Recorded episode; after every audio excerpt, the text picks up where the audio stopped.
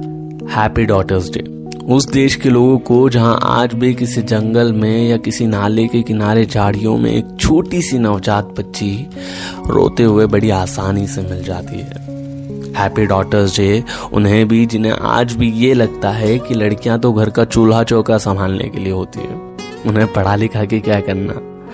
Happy daughters day उन सभी लोगों को, जिन्हें ये लगता है कि लड़कियों का रिप इसलिए होता है क्योंकि वो छोटे कपड़े पहनती है।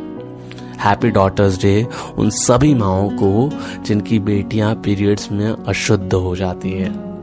हैप्पी डॉटर्स डे उन पापाओं को भी जो ज़िंदगी भर अपनी बेटी को अनजानों से बचकर रहने की सलाह देते हैं और फिर किसी अनजान से ही उसकी शादी करा देते हैं।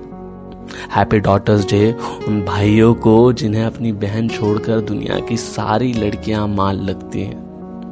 हैप्पी डॉटर्स डे इस देश को, जहाँ के अधिकांश लोगों को ये लगता है कि कुल को आगे बढ़ाने के लिए बेटा होना ज़रूरी है। चाहे फिर उस देश की बेटी चाँद तक ही क्यों ना पहुँच जाए। हाँ पर अब ये दिन आ ही गया है तो चलो सोशल मीडिया पर डाल ही देते हैं। Happy daughters day